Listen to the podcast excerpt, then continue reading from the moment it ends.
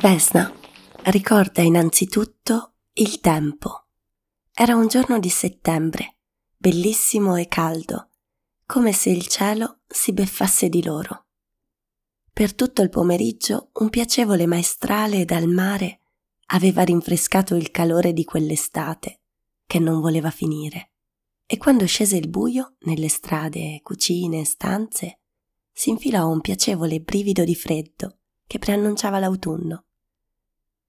Vesna non ricorda solo il tempo, ma anche lo spazio. Ricorda la casa in cima al paese, nella stradina dietro la chiesa, la casa nella quale aveva trascorso la maggior parte della sua vita. Appena chiude gli occhi, Vesna vede la disposizione delle stanze, dei mobili, degli oggetti.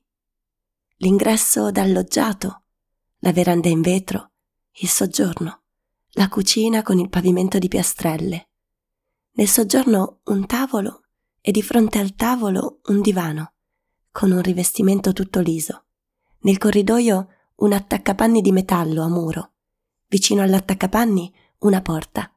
La porta della camera di Silva, con attaccato l'avviso Keep Out. Vesna ricorda com'era il soggiorno. In un angolo c'era il televisore E.I. Nish. Sulla poltrona una pila di vestiti non ancora stirati. Alla parete era appeso un calendario con paesaggi canadesi.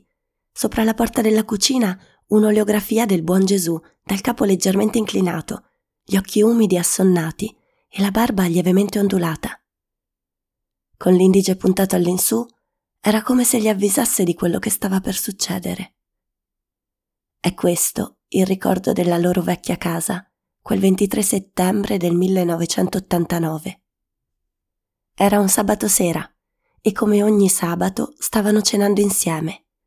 Yakov era seduto a capotavola, lei, Vesna, dalla parte opposta, i figli dal lato della veranda, due figli, i gemelli Silva e Mate.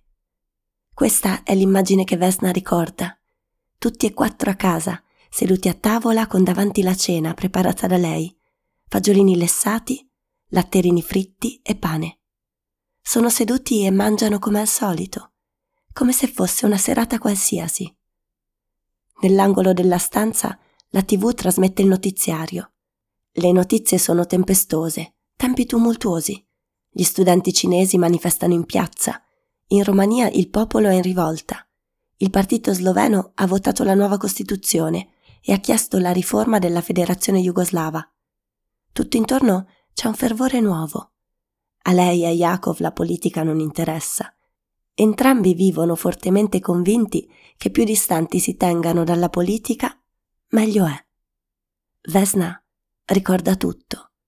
Odori, sapori, immagini.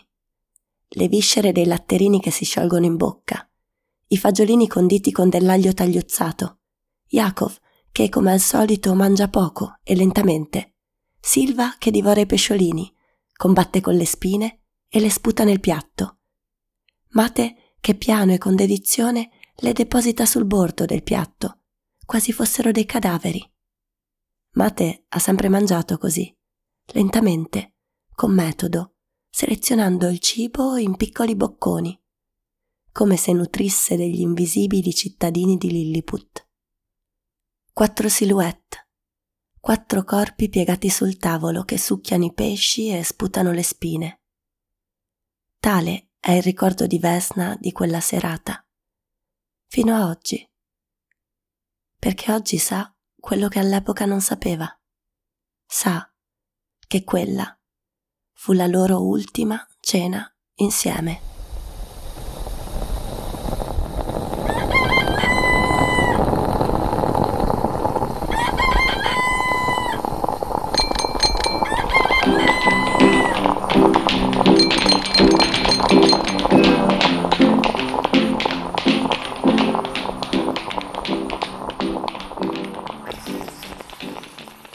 Acqua rossa di Yurika Pavicic, Keller, editore. Lunedì intro. Entrare nella settimana con le prime pagine di un romanzo. Legge Marta Marchi, Samba Radio. Sceglie il romanzo. Elisa Vettori, due punti, libreria.